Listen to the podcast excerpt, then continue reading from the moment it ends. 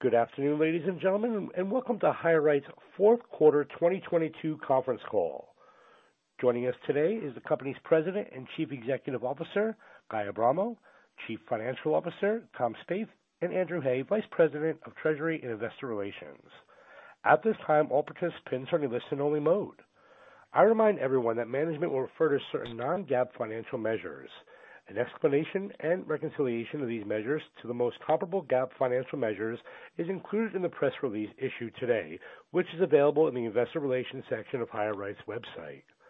Also, during this call, management's remarks will include forward-looking statements, including related to macroeconomic conditions, demand for the company's services and the company's technology improvement and cost reduction initiatives.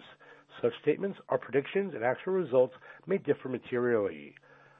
Additional information concerning factors that could cause actual results to materially differ from those in the forward-looking statements is contained in the Form 10-K filed with Securities and Exchange Commission in the sections of the document entitled Risk Factors, Forward-Looking Statements, and Management Discussion and Analysis of Financial Condition and Results of Operations.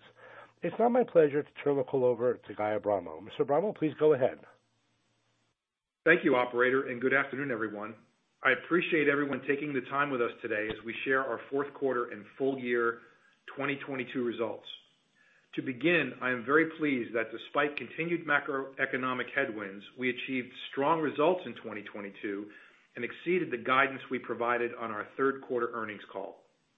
As we noted during that call, we observed a slowing trend in hiring volumes, which continued throughout the fourth quarter, with many companies announcing staffing reductions or the delay in hiring driven primarily by a general nervousness on the economic outlook. Since that third quarter call, that apprehension has been confirmed with additional announced workforce reductions, as well as national data which showed an 11% reduction in hires in the fourth quarter versus the prior year. With that said, our revenue for fourth quarter was $175 million, down 12% versus the prior year period. It is important to note that the significant majority of the decline came from just two verticals, technology and government, both of which saw a 30% decline. Technology sector layoffs and slowing of replacement hiring is not surprising given the press we've all read for the last six months. In the case of the government sector, the slowdown appears to have more to do with difficulty in finding qualified applicants than an elimination of positions. Excluding these two verticals, Q4 showed a much more modest decline of 4% relative to the prior year. It's also key that despite the clear slowing of hiring in this macro environment, there continues to be relatively healthy activity, just not at the pace we experienced in the first half of 2022. As you have heard me say many times, quality and thoroughness in our investigations remain key selling points for us, particularly in our core markets that tend to be more demanding, and our single global platform and automation initiatives continue to be differentiators. To leverage these strengths, our account management and go-to-market teams continue to focus on developing and expanding new global client relationships. During the quarter, we added 42 new enterprise customers, two-thirds of which are distributed across our four core verticals. Turning to profitability, our adjusted EBITDA margin improved 70 basis points over the prior year period on adjusted EBITDA of $38.9 million. Despite the challenging demand environment, we were able to increase our gross margins over 300 basis points to 47.3%. This improvement was driven by increased automation, overall greater workforce productivity, rebalancing our labor mix by increasing our offshore presence, and increased cost management of data providers. All these initiatives are focused on reducing the cost of delivering our services. Turning to our annual results, we generated revenue of $807 million, a 10.5% increase from fiscal year 2021.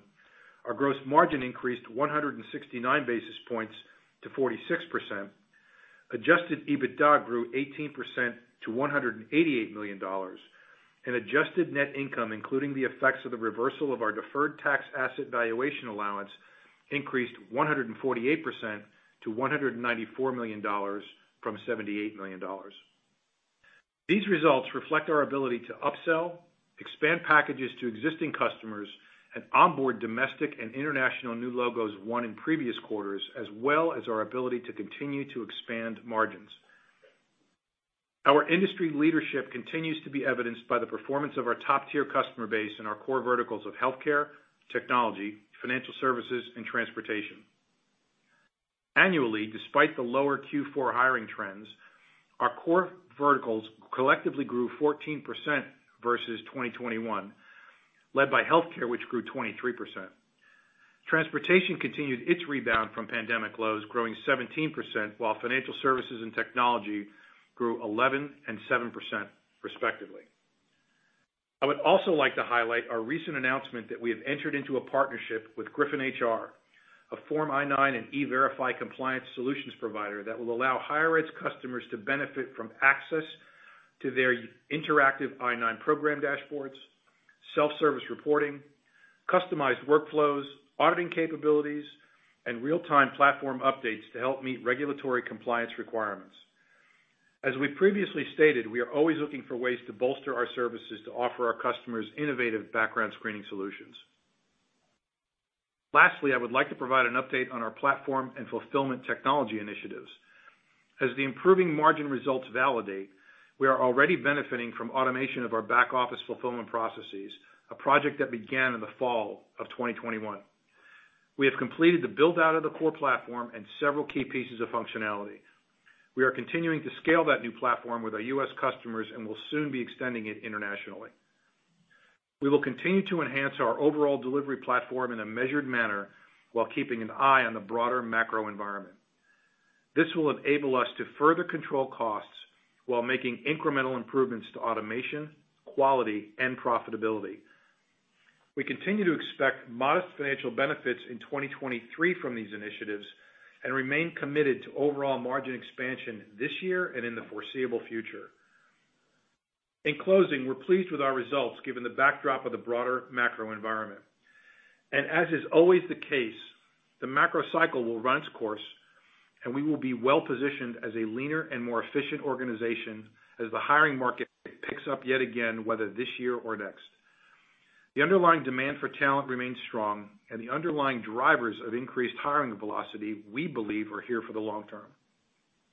In the meantime, we will continue to focus on expanding margins, upselling to existing customers, adding new logos, and growing our core verticals through new global client relationships while continuing to manage costs.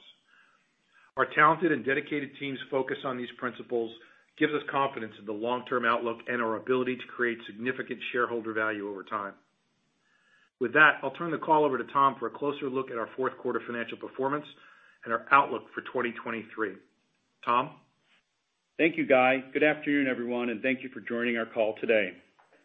As Guy mentioned, our fourth quarter revenue was $175 million, down 12% versus the prior year. This includes a 1% negative impact from foreign currency, as well as a 30% decline from our technology and government verticals. Excluding these two verticals and the foreign currency impact, revenue would have been down 3% versus the prior year. Revenue from new customers and upsells exceeded $13 million in the quarter, partially offsetting existing customer declines. Diving deeper into Q4 revenue, a few of the more resilient verticals were manufacturing and transportation, each of which posted modest gains in the quarter over the prior year.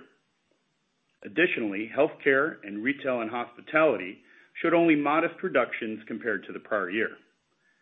Healthcare, with its strong growth over the prior year, is now our largest vertical. Our core four verticals of healthcare, technology, transportation, and financial services continue to represent approximately 56% of total revenue. Looking at our geographic split, international revenue based on applicant location remains steady at approximately 15% of total revenue. International markets reported a similar decline to the U.S. and North America. India, which is largely driven by our multinational technology clients, declined 22% in the quarter. Our customer retention and upsell and cross-sell continued to be strong. Gross retention finished the year at 95%, while net retention was 108%, and our 2022 revenue was 100% organic.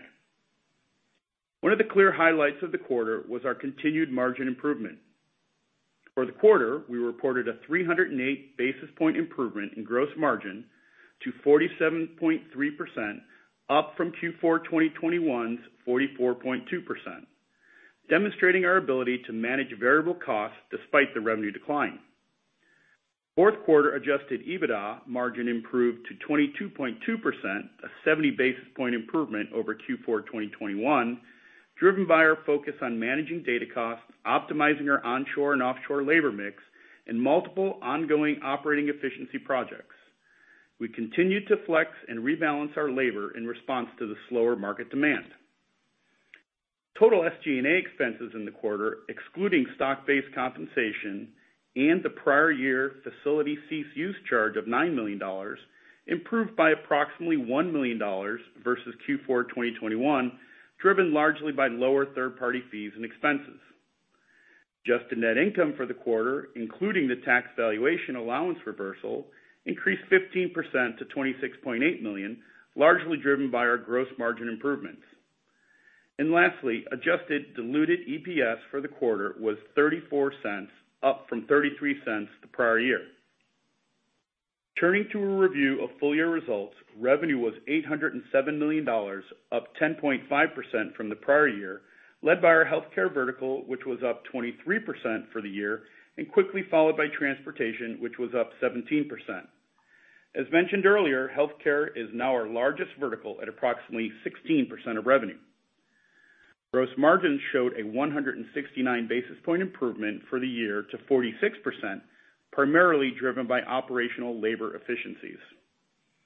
For the full year, SG&A increased by $12.6 million. This annual increase is primarily due to higher personnel costs of $19 million and higher public company costs of $5.1 million. Employee costs were driven by investments in technology and go-to-market, as well as higher stock comp and employee benefits. Public company costs consist of insurance, accounting, audit, and legal fees. The increases were partially offset by a decrease in facility-related expenses of $14.9 million as we right-sized our real estate footprint in the prior year due to the increased remote work environment. We reported adjusted net income of $194 million, including our tax valuation allowance reversal. The tax valuation allowance reversal has no impact on our TRA calculations or the timing of payments.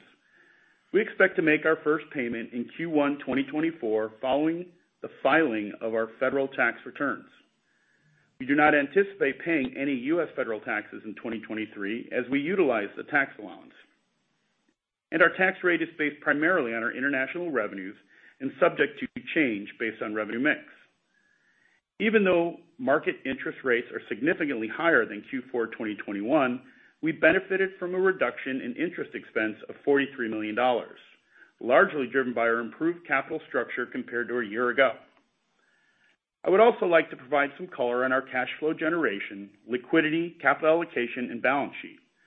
This is another area where we have delivered exceptional results with full year operating cash flow of nearly $108 million, up from $47 million in 2021. Excluding our technology initiative, operating cash flow from operations was $138 million. Free cash flow increased 172% to $91 million, an increase of $57 million versus 2021. At quarter end, we had no draws against the revolver and had approximately $700 million outstanding on our first lien loan. Our leverage ratio ended the year at 2.85x, an improvement versus the 3.7x at the end of 2021. We also ended the year with $162 million of unrestricted cash on the balance sheet, up from $111 million. This increase in cash was driven by our team's attention to driving working capital improvement. When combined with our revolver availability, we ended the year with over $300 million of liquidity. As announced in November, the company's board of directors approved a share repurchase program authorizing the repurchase of up to $100 million over a two-year period. Through December 31st, 2022, the company repurchased over 1.5 million shares of common stock for $16.8 million.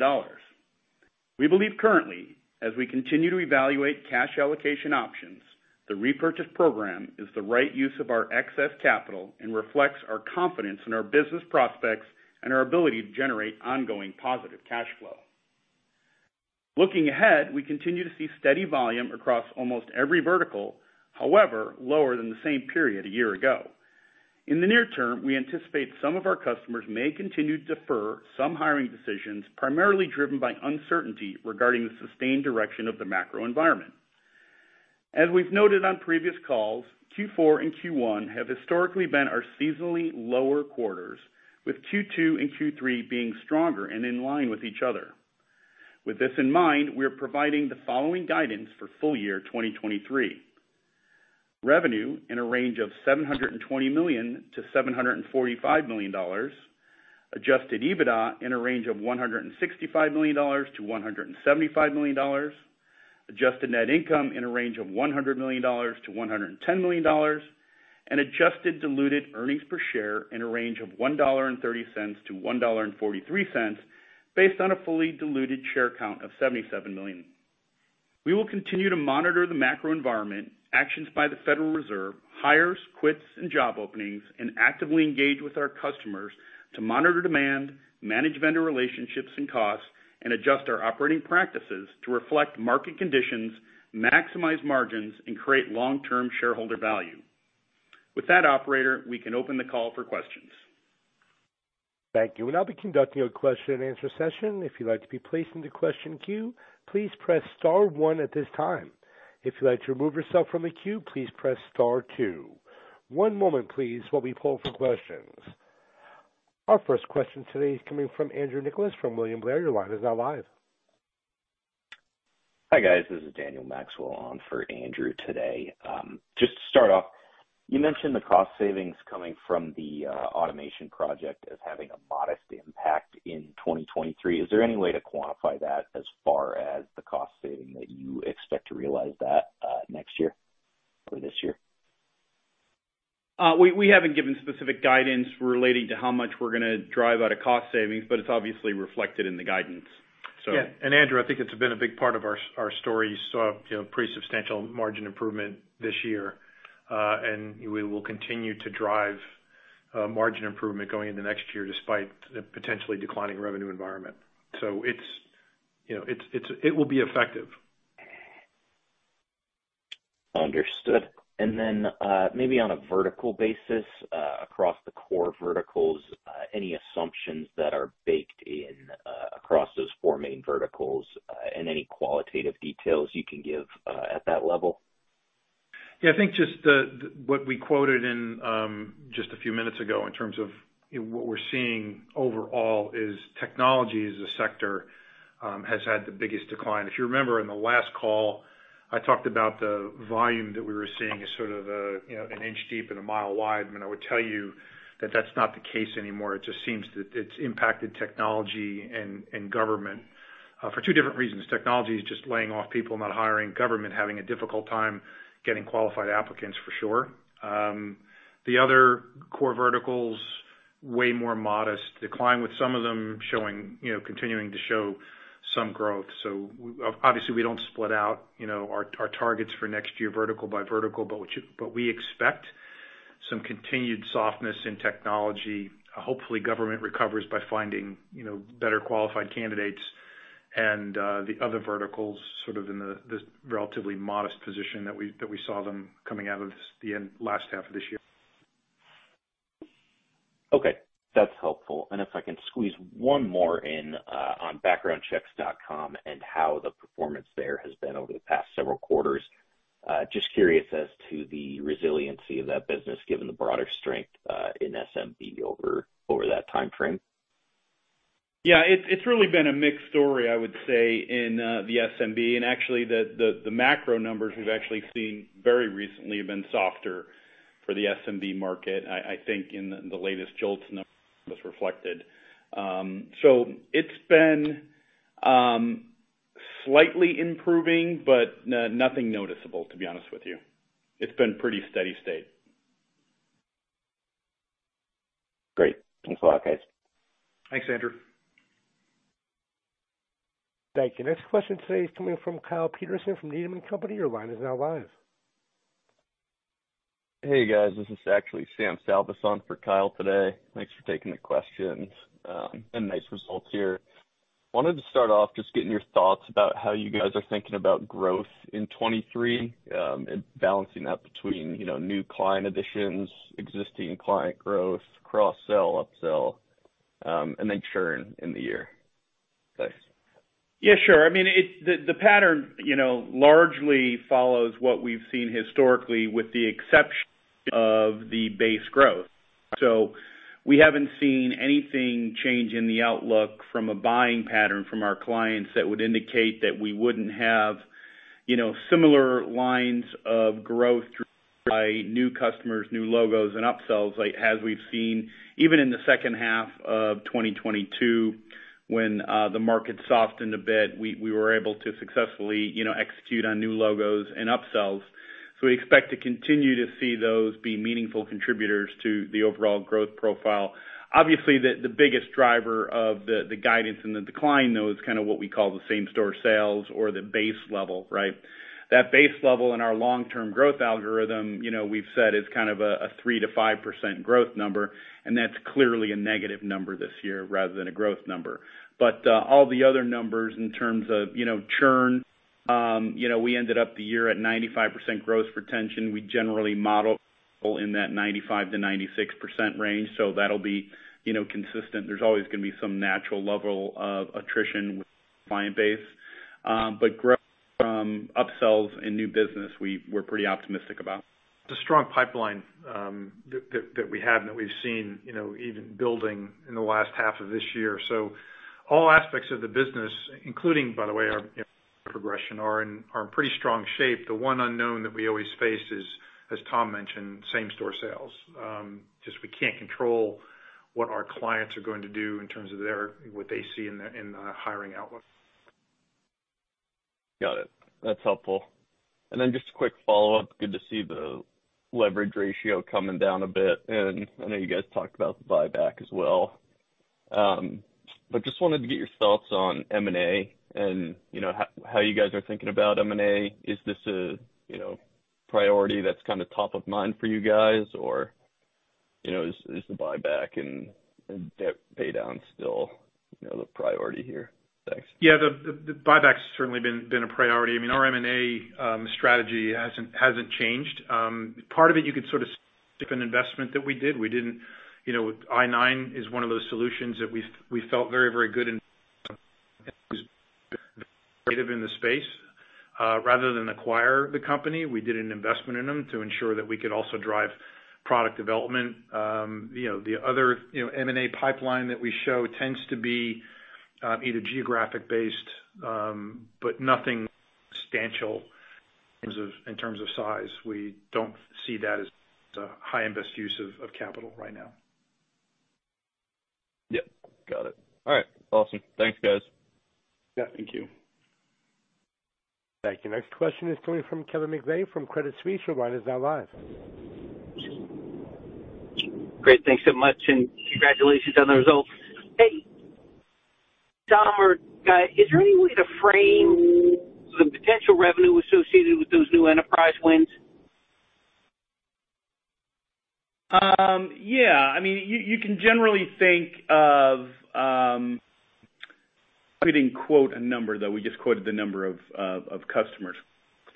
But you know, historically, when we think about that new logo contribution to our growth year-over-year, that is in the neighborhood of, you know, $35 million-$45 million a year.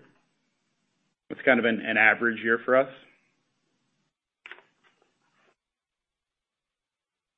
It's helpful. And then it's kind of interesting, like technology's laying off, government can't find people. Uh, is that a broader observation across more verticals too? I mean, it seems like it's more pronounced in tech and government, but are you seeing any timing in terms of laid off workers getting kind of redeployed to uh, other verticals? Or is is there a skills mismatch? I guess my question is is it skills mismatch from kind of having those folks get hired elsewhere, or is it just kind of timing and you expect those folks to get absorbed? Yeah, Kevin, we we really don't have that kind of insight into into who our clients are hiring, whether or not folks folks are moving around like that. Um, the reason why we highlighted, you know, and government is because absent those two verticals, um, we saw, you know, a modest decline, not, you know, not anything precipitous. Um, in fact, if you sort of look at the other verticals that we have, it's much more moderate, including, you know, some growth in a couple of other areas. The government one is a little bit of a strange one. I mean, we've seen this pattern before, um, where, you know, they will advertise heavily for workers, and sometimes they'll get, you know, a good good response and sometimes not. And they've been they've been having a hard time picking up people. Thank you. Thank you. Next question is coming from George Tong from Goldman Sachs. Your line is now live. Hi. Thanks. Good afternoon. You talked about seeing a slowdown in base hiring uh, in 4Q. Can you discuss how volume trends have performed in January and February relative to December? Yeah, George, good good good to hear from you. Um, basically, you just have to sort of look at the guidance we gave to, you know, to draw your own to draw your own conclusions. As you know from what we said before, typically Q1 and Q4 are, you know, our slower quarters. Q2 and Q3 are larger quarters, and they also tend to be fairly close in demand historically. So Q4 and Q1 will tend to be close. Q2, Q3 will tend to be close, albeit at a higher level. That's about the most we can tell you. Okay. Got it. Um and then as you think about organic revenue growth on a year-over-year basis, what are your thoughts around the cadence of how the growth performs moving through the year? Um and how would margins perform by quarter as well, moving through the year?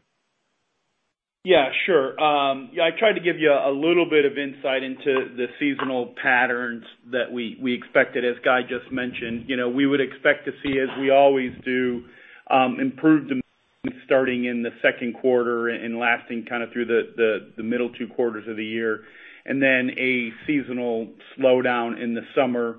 Uh, we typically get a little bit of a spike, you know, coming after the summer, kind of in that September-October timeframe, then again, slow in the um the holiday season, uh, because we don't have a lot of retail exposure um, driving uh, Q4 sales. Um, you know, obviously, when you look at a year-over-year comparison, our first half of the year is gonna be a very tough comparison because we had such a strong first half of 2022. We do expect that comparison to get um, slightly favorable by the uh by the end of the year. But you know, certainly the first half of the year will be uh, a bit of a challenge from a comp perspective. Great. And margins? Yeah. Margins, there's two things. You know, demand's driving that, but we're not, you know, sitting back. As evidenced by what we did in Q4, not sitting back and waiting for, you know, operating leverage to drive margins. We're really attacking it at the gross profit and gross margin level. We'll continue to, and we can expect to see uh, improvement across gross margin across the year. Got it. Very helpful. Thank you. Thanks. Thank you. Next question is coming from Stephanie Moore from Jefferies. Your line is now live. Hi, this is Hans Hoffman on for Stephanie. Um, thanks for taking my question, and congrats on the results. Um, just wanted to touch on, you know, guidance and sort of the underlying assumptions there. Um, you know, just kind of curious, are you guys assuming, you know, any sort of recovery at any point in 2023 just from a, you know, broader hiring environment? No, I would say just just what I said to George there. We really assume kind of, you know, steady state from a macro environment, uh, and then we've layered in our typical seasonality, which we expect to see, uh, regardless of the macro environment. And then the last thing I would say, just as I reiterated a minute ago, is expect to see some favorability from a growth perspective, purely because of but because of a comparable comparison to the prior year when we start to get into September, October, November of next year.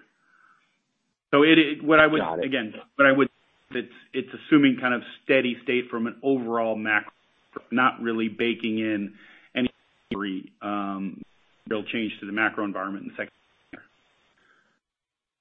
Okay. Understood. And then, you know, just for my follow-up, you know, just kind of wondering, you know, what kind of leverage you guys have to pull to sort of, you know, drive margin expansion and, you know, you know, cost cuts if the top line, you know, deteriorates worse than, you know, you guys expect. And if you could just, you know, briefly touch on kind of, you know, where you guys are in, you know, your overall, you know, tech and automation journey in terms of, you know, what's behind you and, you know, kind of what's still to come. Yeah. So we're I mean, we'll sort of break that down into into a few a few areas, Hans. First and foremost, the automation work that we've that we've done, that we started, you know, in the fall of 2021 is well underway and yielding benefits, as you can see, in particular from the improvements in gross with our efforts to drive both employee efficiency and productivity through new systems. Um so automation from two standpoints. One is the elimination of labor. Second is improve the productivity of the existing employees. That work is yielding results. Um as we also continue to increase the pace of offshoring labor, you know, always sort of looking for labor arbitrage to ensure that we can take advantage of that. And then um you know, we've we've made some um some good headway as well in just looking at the overall cost structure on on SG&A, and we'll continue to, you know, to make some efforts there to improve margins that way. So that's why we feel comfortable uh in uh committing to continued margin, even if it's a, you know, if it's a down year in terms of revenue. Got it. Thank you. Thank you. Next question is coming from Manav Patnaik from Barclays. Your line is now live.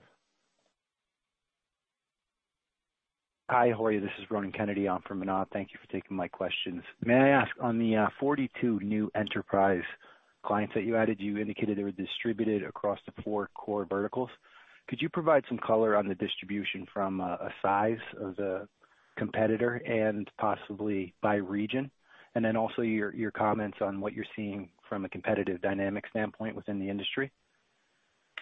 Yes. I'll take a couple of a couple of those. One is we, you know, we we don't comment at that level of detail. The you know, an enterprise client is by definition a large a large client, right? So someone um at scale that does hiring, but we don't really break it out by region or industry. One of the things that we did say was two-thirds of those clients came from our core four verticals, which is not unusual given our expertise in those four sectors and our ability to be very competitive and ability to take share uh, as well. And you know, from a competitive dynamic standpoint, I would tell you, we'll you know, we're you know we're continuing to take to take share. I think a lot of it comes from um, some of the regional players, smaller players who just can't keep up with the pace of technology investments um, that are required to satisfy the needs of an enterprise.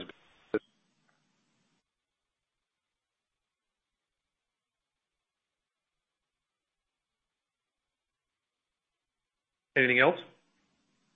Yes, please. Thank you. Um and then can you confirm the trend in the outlook, reconfirm the trend in the outlook for third-party data costs, your pricing and screen economics?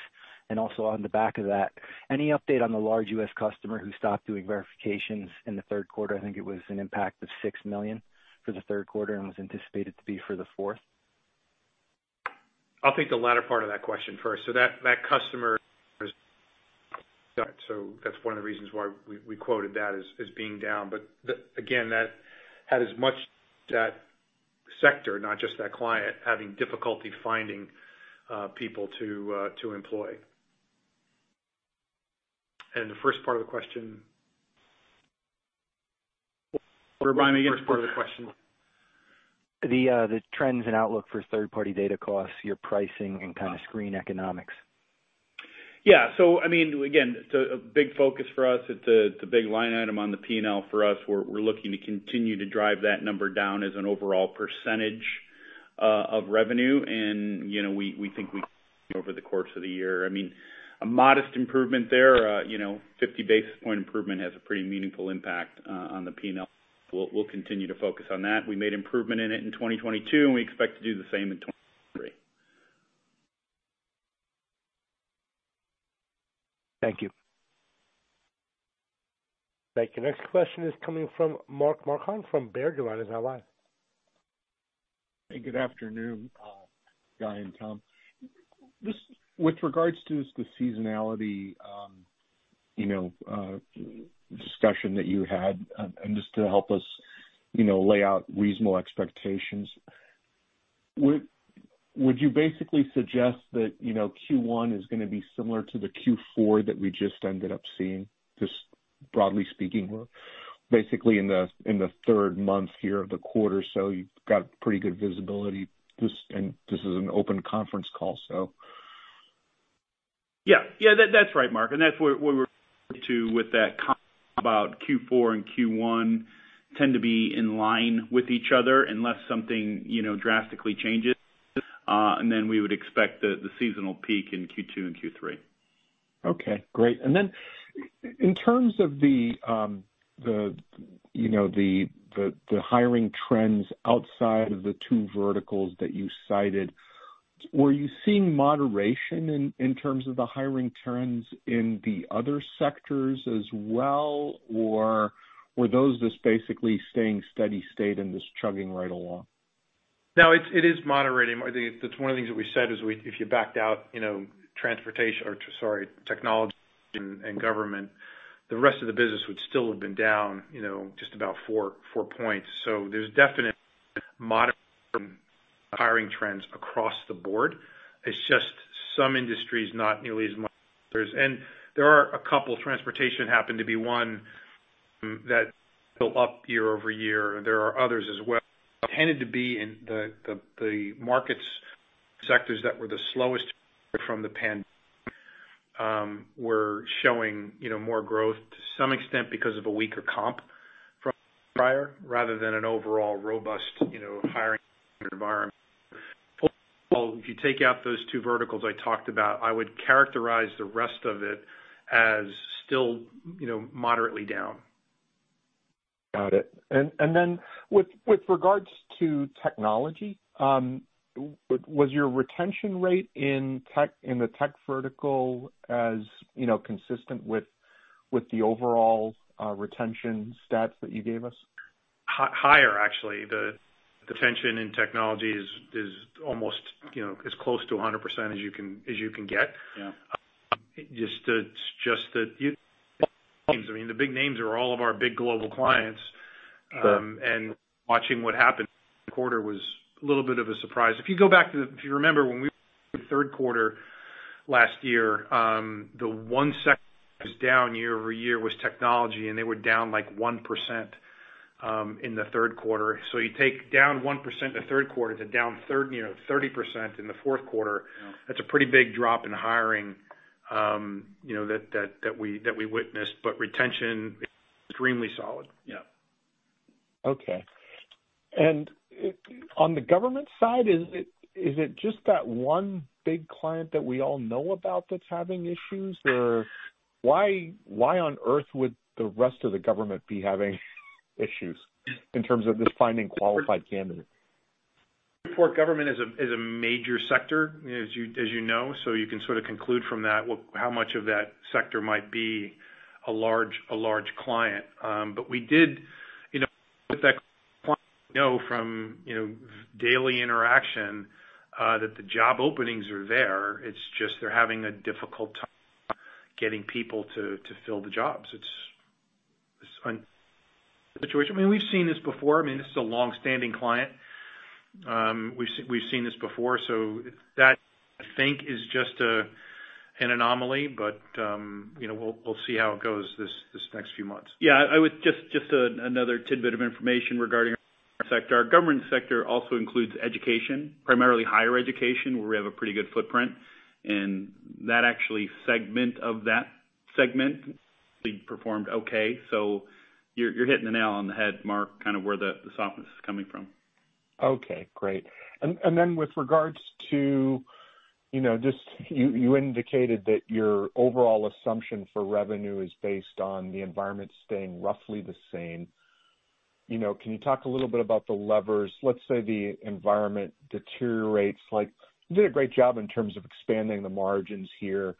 Um, how should we think about margins if, let's say, the economic environment worsens, you know, as obviously the Fed's trying to slow things down? Yeah. They're doing their best. Um so what I would say is that, you know, as I said before, we were gonna focus on that gross margin line.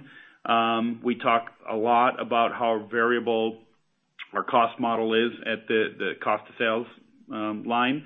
We'll focus on that. We'll continue to drive margin kind of regardless of the Um, demand environment.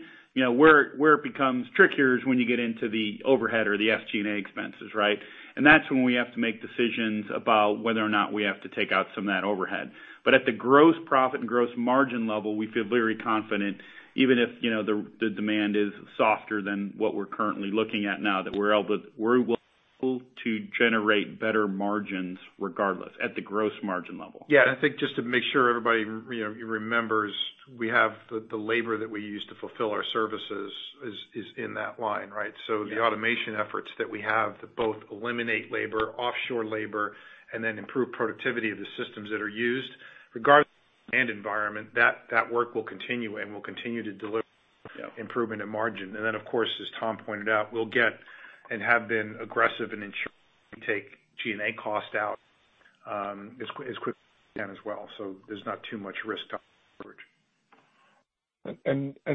with regards to just capital allocation, I mean, M&A is off the table, but any thoughts with regards to, like, thinking about, um, you know, debt repayment relative to, um, you know, buybacks if the environment worsens? Of course. I mean, it's something we discuss with our board, you know, on a monthly basis, to be honest with you. Trade-off between, you know, M&A, debt repurchase, and um, share repurchase. So yes, it's it's top of mind. We think about it all the time. Right now, we feel confident about the long-term outlook of business. You know, certainly there's uncertainty over the next, uh, you know, handful of quarters, but we think long term, we like position in the industry where this company can go. Margins that'll ultimately deliver shareholder value. And we think that investment in our shares today is uh, an attractive return. Great. Thank you. Thank you. Next question today is coming from Shlomo Rosenbaum from Stifel. Your line is now live. Hi. Thank you for taking my questions. I want to follow up a little bit about that uh, large customer that um, was uh, you know deciding not to do the employment history reports. Um, last we talked, you said you were gonna be looking for, like, alternatives for uh, employment history reports because of the you know skyrocketing uh, costs from the main provider in that industry. Is there any progress over there in terms of alternatives uh, that you can offer your customers? Yeah, absolutely. Good to hear from you, Shlomo. Um, so that supplier is one supplier, right? They happen to be a fairly high volume supplier, but there are a lot of alternatives for for us, including using our own our own data and manually verifying, you know, employment, previous employment and current employment in a number of ways. And implemented that and rolled that out for a lot of a lot of clients as well. So um the about understands their options and are evaluating their options. I think as I had mentioned previously, they were they were pretty upset since they were a major data supplier to this to this vendor. So and this is not a fast-moving fast moving client, but all we've presented alternatives to them and and they're considering them, and we do the same with all of our all of our clients. You know, that I don't wanna overstate that vendor's, you know, influence. They're not the only they're certainly not the only game in town, and there are lots of options, you know, some that we are already uh, taking into account, availing ourselves of services as well as doing manual uh, verifications um, through the systems that we've built. Um, we just built and deployed an entirely new verification module just for education and employment, and we're finding, you know. Okay. And then um is it fair to assume, you said that 6 million is really basically a pass-through. So should I assume that the, um, the lack of that pass-through um, provided about 120 basis points of gross margin improvement, and then you had, like, 185 or so uh, from the company's own efforts in terms of, you know, um, everything that you're doing internally and together with, um, you know, the the new uh you know cost initiatives and new technology program? Is that the right way to think about it? Uh, no, that's a bit of an oversimplification. The $6 million is not 100% pass-through. This vendor in question is only a portion of that because any any large customer of ours who does an employment verification, I don't know if I should quote the stat, but it is certainly less than half the time that this vendor can fulfill that. So and we I think we talked about in the call last quarter was this customer in particular decided to stop doing the verification, employment verification work. That means it impacted this vendor, and it also impacted the other sources that we use for, and some of those carry margin with them, obviously. Okay, got it. Thank you. Okay. Thank you. Next question is coming from Andrew Jeffrey from Truist. Your line is now live. Hey, guys. It's Gus stepping on for Andrew. Thank you for taking our questions. The first question uh, I have is, can you talk a little bit about the competitive environment amongst the the big three? Uh, have we seen any kind of a shift to clients maybe or customers uh, single sourcing the screening or uh, that's the first one. Hey, Gus. Um, good good to chat again. Um, I would say, you know, unchanged. It's sort of the same as it's as it's been.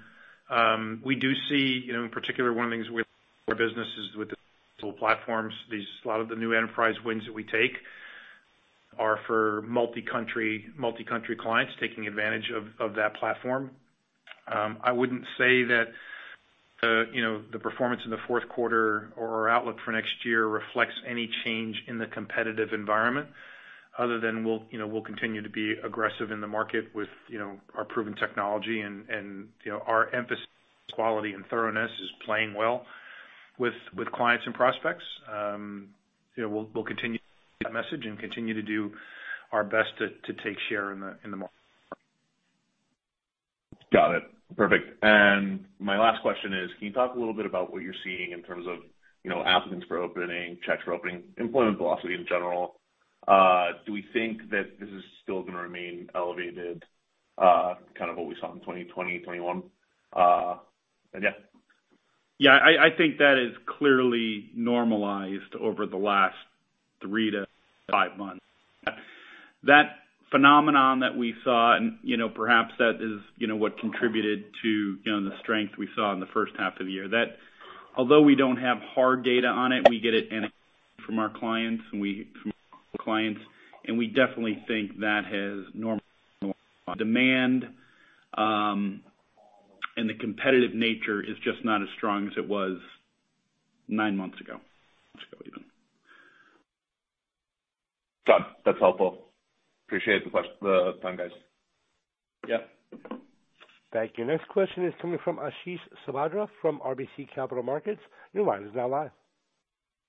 Uh, thanks for taking my question. Just a quick question on package density and pricing. I was wondering, uh, have you seen any changes on that front? Is there more adoption of services at existing customers increasing package density? Thanks.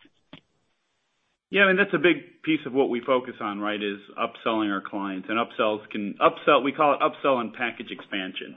You know, some people say those are the same thing. We have a nuance. Upsell means could be, you know, selling a new region, selling region, Um, a completely new program, uh, where package expansion is more along the line what you're talking about in terms of package density.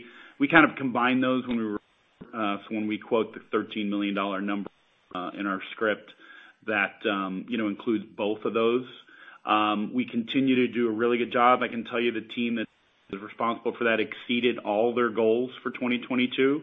In fact, we were very with the there despite kind of the softening macro environment. We'll continue to focus on that. We continue to focus on driving kind of a higher uh package order value. Um and you know, I'm not gonna give quote specific numbers, but it was high in 2022 over 2021, and we try to drive it higher in 2023 as well. That's very helpful color. Uh, and then maybe just a quick follow-up on better managing the data costs.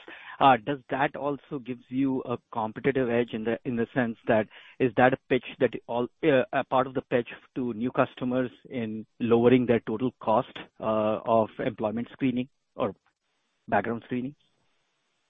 Yeah, definitely. I mean, you know, our customers do wanna understand kinda what the total cost of their program's gonna be, and they know that we're out there trying have lower data costs.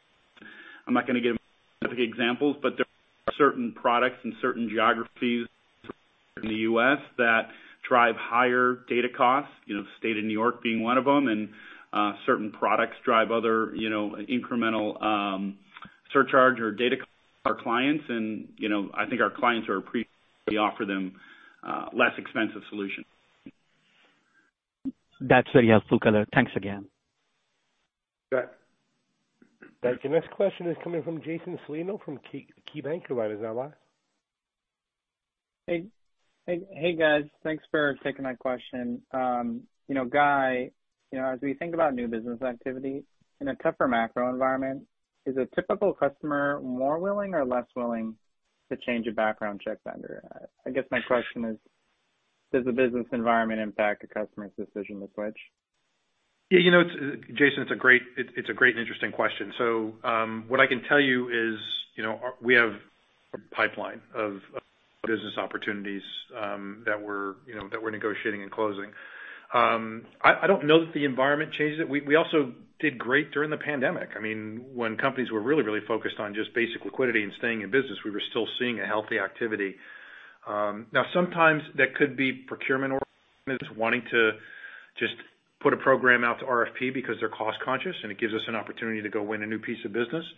Um, but generally, if a company is frustrated with their current provider, if they're making mistakes, missing hits, not servicing them well, um, we find times in these down environments, companies use it as an opportunity to switch out because it's such an important part of their compliance program. I mean, you can't have a existing provider who keeps, you know, missing convictions and missing hits, which we find provides us an opportunity as well. So I don't know. We haven't done this direct correlation, but I can just tell you we have a strong pipeline. We had a strong pipeline during the pandemic and closed a lot of new business then, and we have a strong pipeline sitting in front of us now, even despite of the macro environment.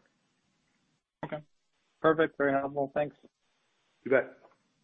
Thank you. We've reached the end of our question and answer session. I'll turn the floor back over to management for any further closing comments.